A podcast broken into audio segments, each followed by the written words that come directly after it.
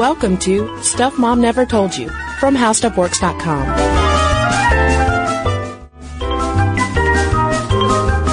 Hello and welcome to the podcast. I'm Kristen. And I'm Caroline. And this episode comes from a listener request, and it was a great one. And she uh, she asked on Facebook, "What's up with the mother-in-law stereotype?" By mother-in-law, I mean monster-in-law. That mothers-in-law are make life living hell for especially the daughters-in-law, like whoever their son marries, or they they're just meddlesome. Or they pop over whenever they want, and really life would be better without them. Marie? That, that's from, uh, Everybody Loves Raymond. Oh yeah, Stereotypical, awful mother-in-law. Yeah, TV loves a good obnoxious in-law. TVtropes.org that we've cited a number of times uh, refers to this as the obnoxious in-laws. A happily married couple faces various problems, but none quite like the sitcom in-law. A member of one couple's family, often the wife's, has an obnoxious animosity toward their relative spouse. They hate the person their daughter, sister, son, brother is married to and aren't shy about reaffirming it. And I feel like among the obnoxious in-laws, the mother-in-law takes the cake. Maybe because of Everybody Loves Raymond. Doris Roberts plays Marie Barone, mm-hmm. and I make a point to not watch Everybody Loves Raymond. No offense to ELR fans out there, but I, I, she's one of the reasons I would, I don't think I could sit through an entire episode. Really? Yeah. It's just Cause she's all like, Raymond, you're not eating enough. What are they feeding you? yeah, no, I, I have to say that when my parents watch that show, my mother just looks at my father and is like, do you see that? Do you see, do you- does that look familiar, Chad? Well, some other pop culture examples are Bewitched. For Bewitched fans, uh, Endora, Samantha's mom, comes over and always, is always like putting her nose in their witchy business. Uh, Meet the Parents Yeah. has built an entire franchise around kooky in-laws, although it's more focused on The dangerous father-in-law? yeah. Um, and then there is Jane Fonda. Jane Fonda, why? Why did you, why did you make the movie Monster-in-Law co-starring Jennifer Lopez? and that guy with the hair. I don't know. I don't know which guy. I don't know either. Um, but uh, maybe I mean these. The, the fact that the stereotype exists is not completely baseless Oh, yeah. because historically there have been some pretty infamous mothers-in-law. By infamous, you mean great. So, you guys remember FDR, right? That president that time? Yeah, he was recently played by Bill Murray. Yeah, that's right. That's right. I'm looking forward to that. I'm, I think. I think I am. Maybe. Um, his mother, Sarah Delano Roosevelt, actually took him on a cruise to dissuade him from marrying his distant cousin, Eleanor. She lost that battle, um, and as a wedding present. So, okay, one of the big things about mothers-in-law is that daughters-in-law often think that they're like putting their nose into their business. She actually built them a house and completely furnished it herself and was like, here you go. Make this your kingdom. So that that's a that's a pretty big like nose sticking into. I think my favorite though is Madge Gates Wallace, whose daughter Bess married Harry Truman. So the whole time that that Harry is is uh, courting Bess. Uh, Madge is just not having it. She's No. like, I don't approve of you. You're no good. You're not educated enough. You're not good enough. Um, she actually looked after them as newlyweds because they couldn't afford their own house. And even after they got to the White House, she still belittled her son-in-law constantly, even when she moved into the White House with them. Yeah, um, she actually favored Thomas Dewey to win the 1948 election by a landslide. Yeah. And Truman was like, "Come on, mom." Uh, Madge, Madge didn't care. Um, now over in the Telegraph, Lisa Dillner cites Queen Victoria as having um, a rocky relationship with her daughters-in-law. Um, one of them, Alex, was not allowed to breastfeed because old Vix did, was not into that. She didn't like that idea. Margaret Thatcher, also the Iron Lady, was said to be a formidable mother-in-law, um, having invested far too much in her son, according to her son's now ex-wife, but apparently that was a major source of tension in their marriage was um, Margaret Thatcher always, or maybe Meryl Streep always coming over to the house God, unannounced. who do I have to marry to get Meryl Streep to come hang out with me? Oh no. Uh, and then for a real life example, I found this over at uh, Slate's advice column, uh, Ask Prudence. A woman wrote in frantically asking for advice because she was worried that her mother-in-law was attempting to poison her food because anytime they, they would have like a weekly meal over at her husband's parents' house and she swears up and down that every time she would become violently ill with food poisoning, but her husband would be fine.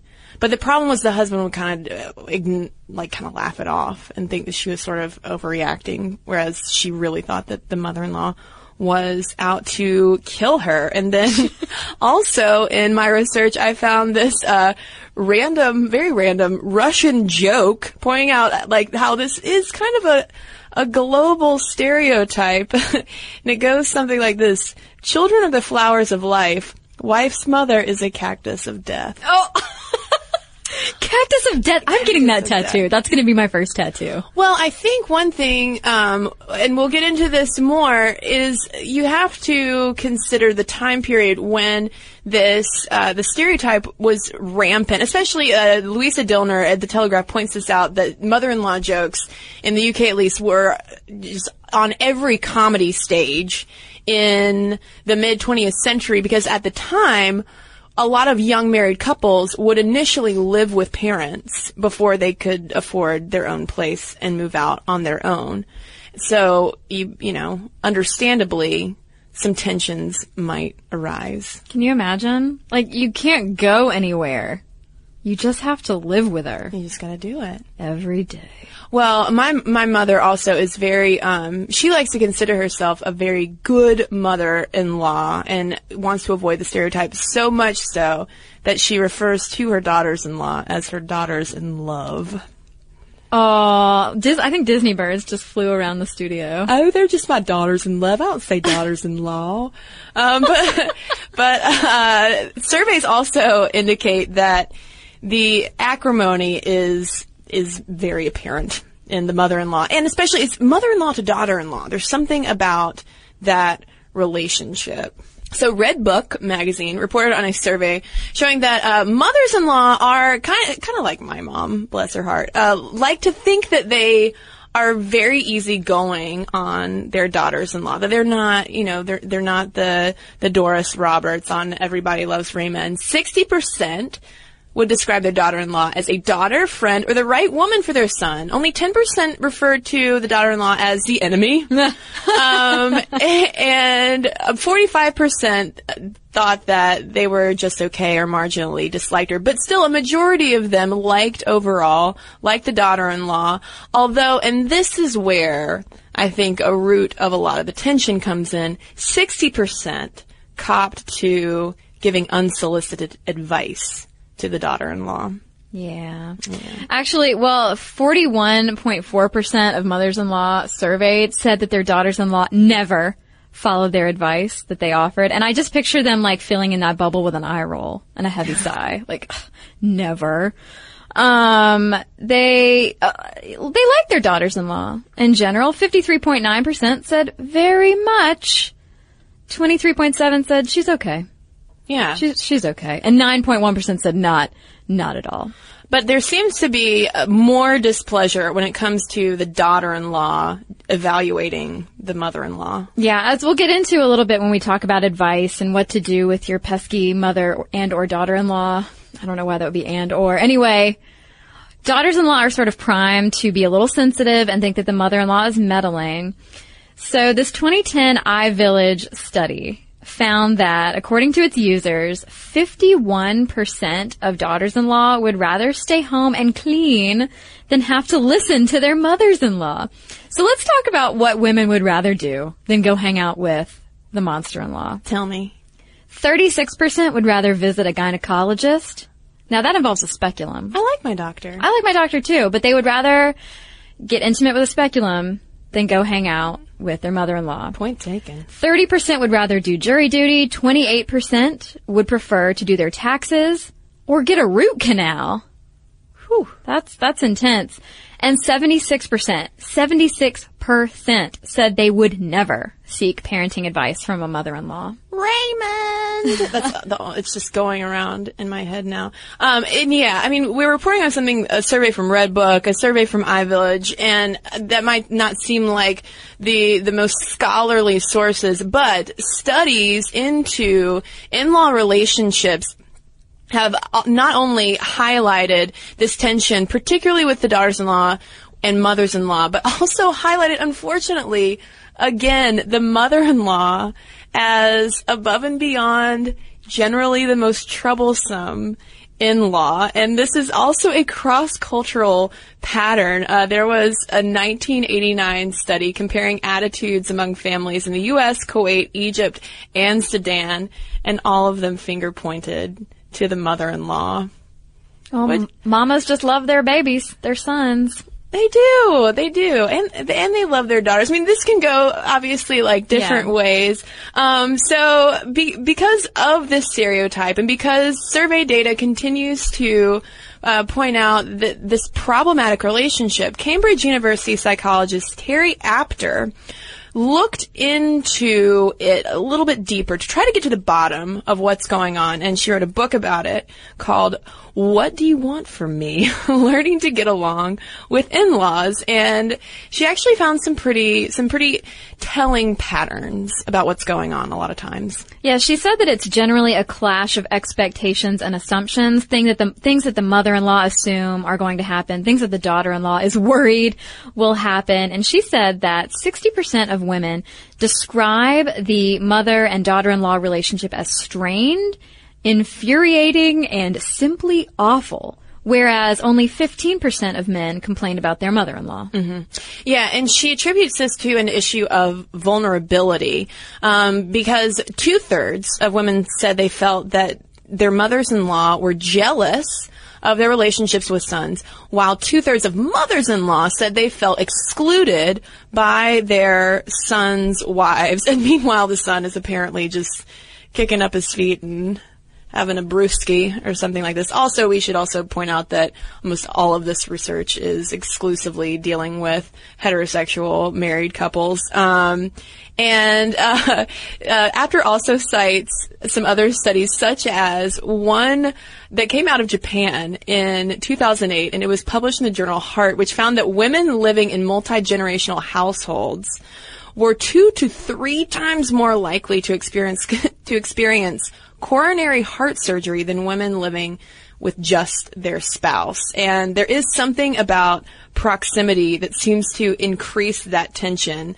at least uh, according to results from an Italian study. This is my favorite, my favorite study maybe ever. Uh, this is a National Statistics Institute study uh, of Italian families. They found that the odds that a marriage will last increase with every 100 yards couples place between them and their in-laws to the point where Italian courts even ruled that a wife has the right to a legal separation if her husband is not effective in preventing his mother from quote unquote invading their home. So that's, that's pretty intense. So essentially, if you want to avoid this conflict, just move Live far away. move away. Yeah, because well, that also sort of removes a lot of the sticky factor, like the awkwardness of like, please don't just drop by my house. Right. Please don't take over the raising of my children.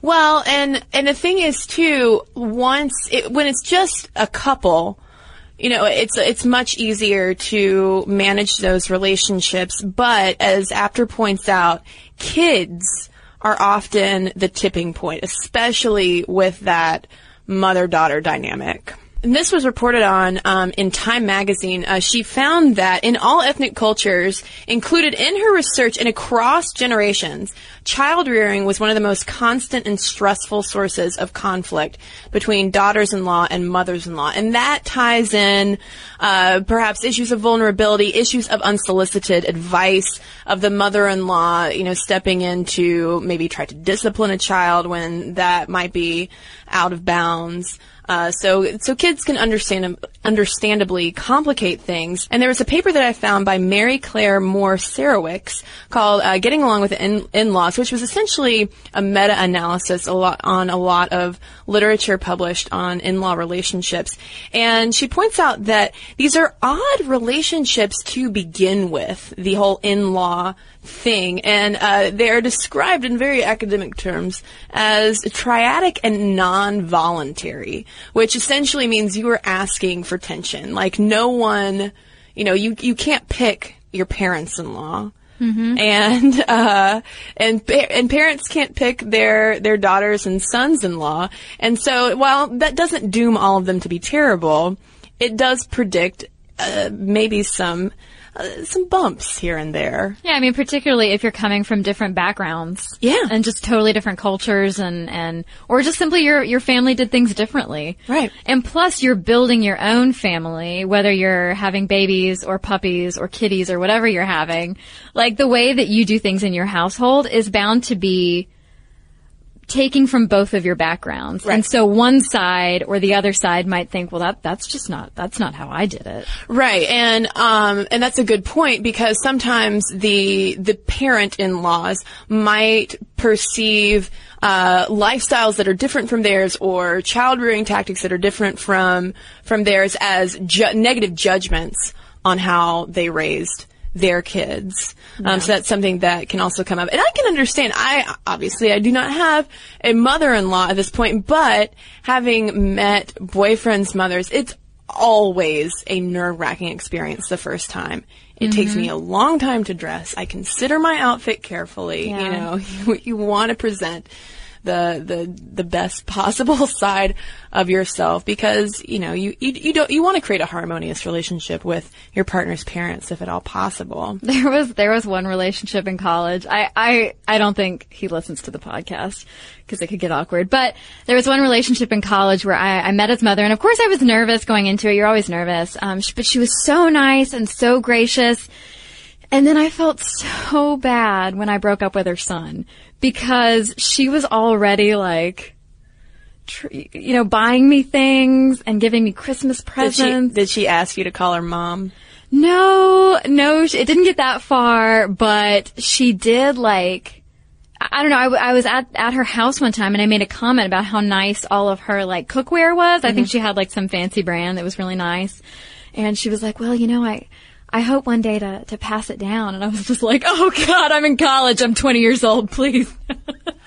Ooh. So, so there is, it is nice on the, uh, there, there's a whole spectrum of, Yeah. of in-law type relationships. Well, and funnily enough, uh, the mother-in-law, daughter-in-law tension has even been in sciency news in recent months uh, because there is a suggestion that this tension has been around for a long, long time and might be the evolutionary explanation for menopause. Because what is it? Humans, killer whales, and only a few other species actually go through experience menopause for the for the females. Yeah.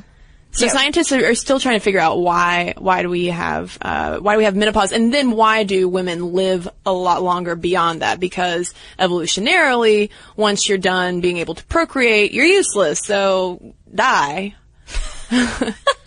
so just get out of here. Yeah, um, there was a Finnish study that was published in the journal Ecology Letters in August 2012. They looked at, and this is, I think this is really interesting because I'm a total genealogy nerd. Uh, they looked at church birth, marriage, and death records from 1702 to 1908 and found that the chances of children dying increased when mothers-in-law and daughters-in-law gave birth around the same time, but it was not true if mothers and daughters had children at the same time.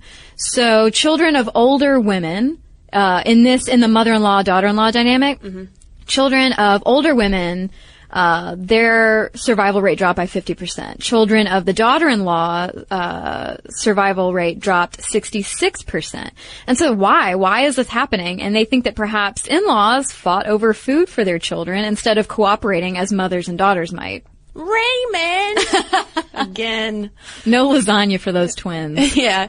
And as to the, this is more of a side note, but as to the, the rationale behind why, or the hypothesis behind why women do live past uh, menopause, why we have grandmothers essentially, is uh, the so-called grand- grandmother hypothesis, claiming that um, we, they're useful. Grandmothers are very useful because they are an additional resource to help with child rearing, and since they can't have kids anymore, then they There's can, no competition. there's no competition. They can allocate their resources. But unfortunately, allocating those resources sometimes causes friction with the in-laws. Uh, but we've talked so much about uh, daughters-in-law and mothers-in-law, and yeah, and the father-in-law too. Like, is clearly uh, getting a pass, even though I'm sure he can be troublesome sometimes too. But there is a chance, according to one recent study, that maybe the son-in-law is the key to everything. Yeah, Terri Orbuch, uh, who's a psychologist and research professor at University of Michigan, did a 26-year longitudinal study of married couples and found that when the husband reports feeling close to his in-laws, the marriage is more likely to last the long haul. Which is, that's good. That's a positive. Yeah. They found that the risk of divorce over the next 16 years was 20% lower than for the group overall. Uh, but the, the kink in the whole plan comes in that it's opposite for the wife. When the wife reported being close to the in-laws, the risk of divorce rose 20%. Yeah, and Orbuch thinks that that has to do with uh, the, the wife being closer to the in-law parents increases her sensitivity to their opinions on how they're living, how they're raising their kids, and all all of that. Yeah. She's not doing the boundary setting. Right. And so over time, well, it might be great at first, like, oh, she wants to help out, or oh, she's giving me a piece of advice or whatever. Eventually, she might see that as meddling.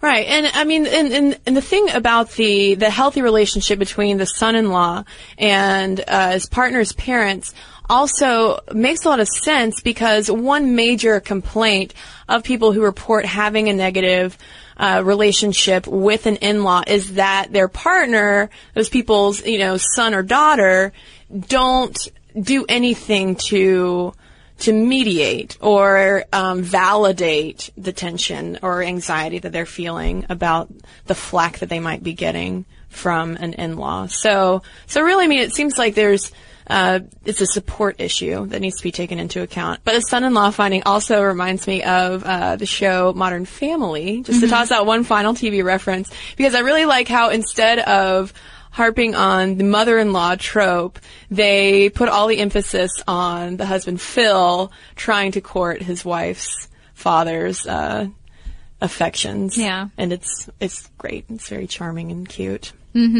So, if you are a daughter-in-law currently dealing with mother-in-law issues, there's a bajillion points of advice out there. Um, we just kind of culled culled the high points out there. You want to address problems directly because in any relationship in life, it's not good to stew over things.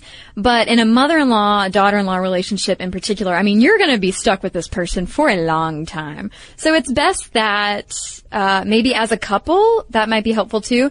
You sit down with your in-laws and just maybe explain expectations or if things are already getting to a boiling point, just sit her down and let her know that, you know, like for instance, if housekeeping isn't your priority, just let her know. Cause uh, my, my friend, for instance, she doesn't have so much of a mother-in-law problem as she has a grandmother-in-law problem. Mm-hmm. The grandmother, like at the wedding, was like, so you're gonna be cooking for my grandson every night, right? Jessica was just like, I, I don't cook.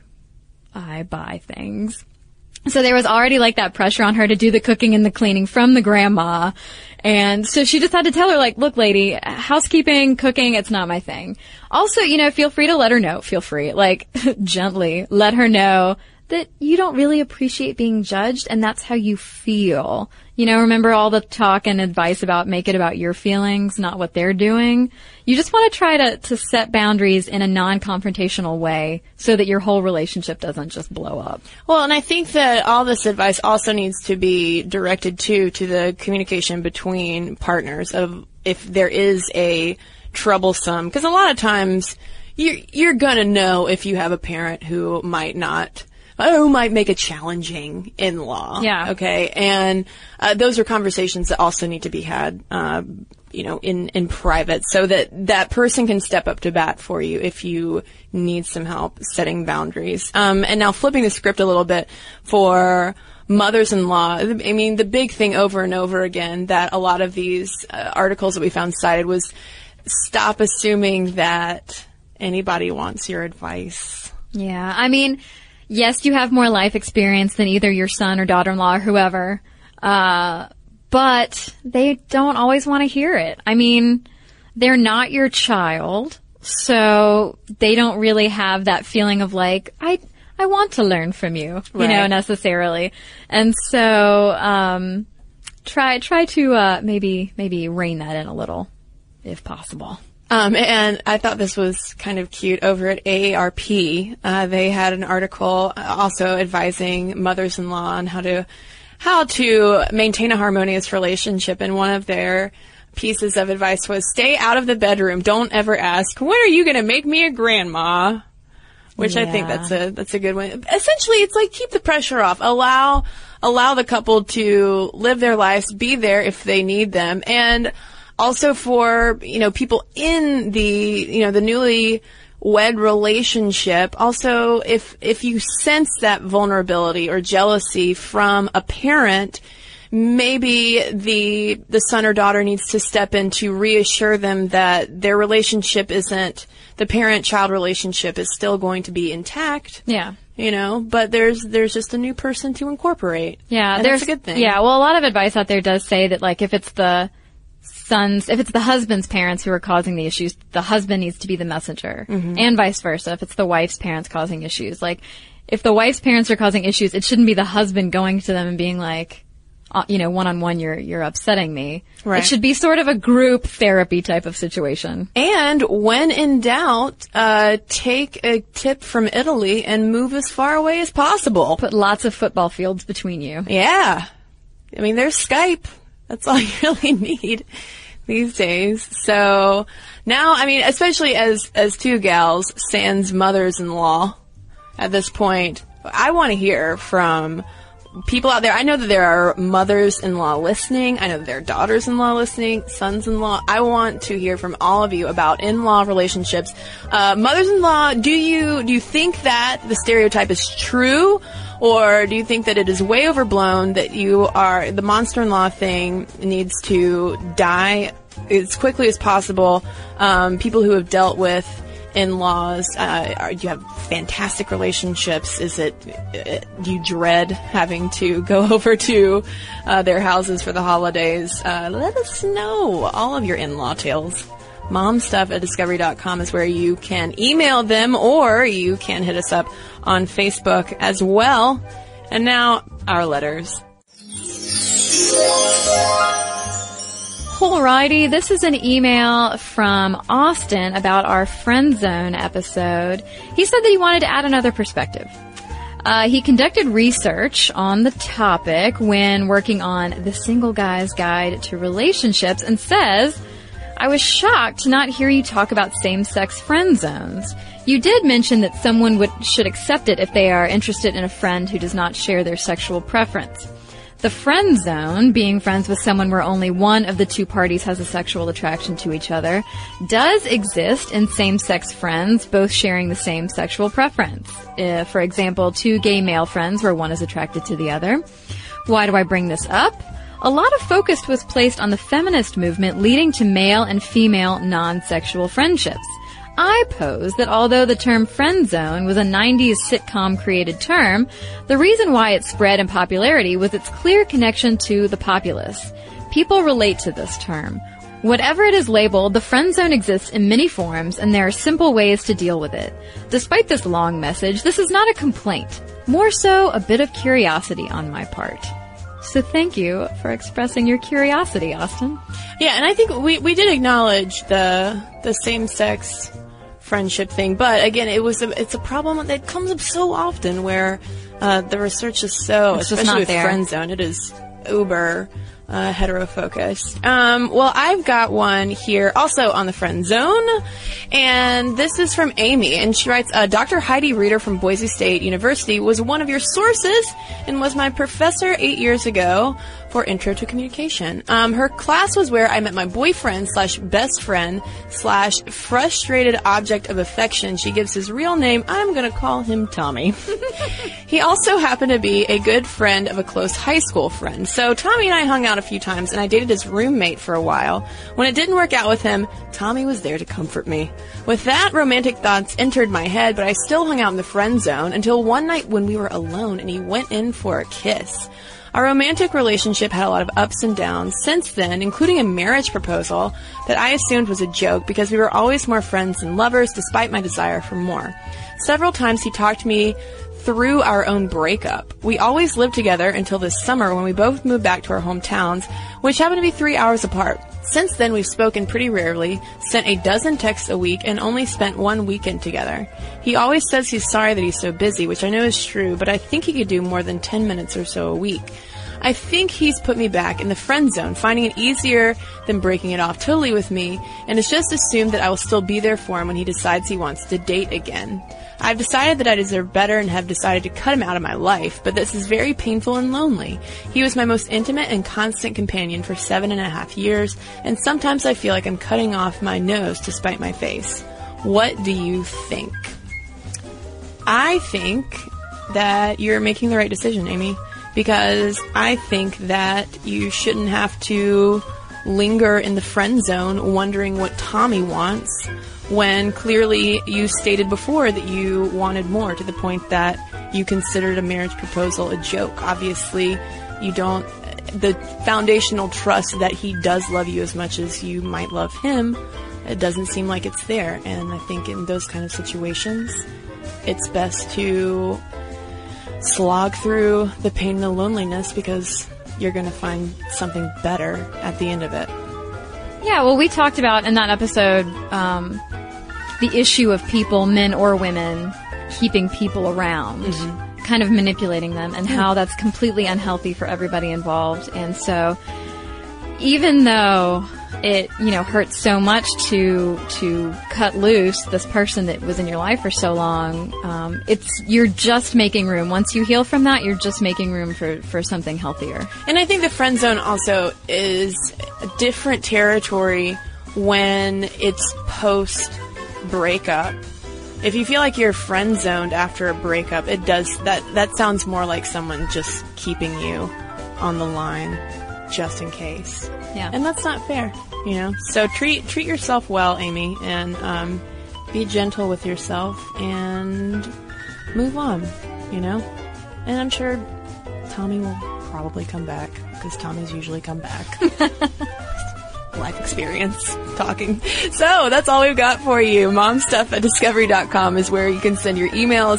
You can find us on Facebook and like us there. Follow us on Twitter at Momstuff Podcast and you can tumble with us as well at stuffmomnevertoldyou.tumblr.com. And if you'd like to get a little bit smarter this week, you can head over to our website. It's howstuffworks.com. For more on this and thousands of other topics, visit howstuffworks.com.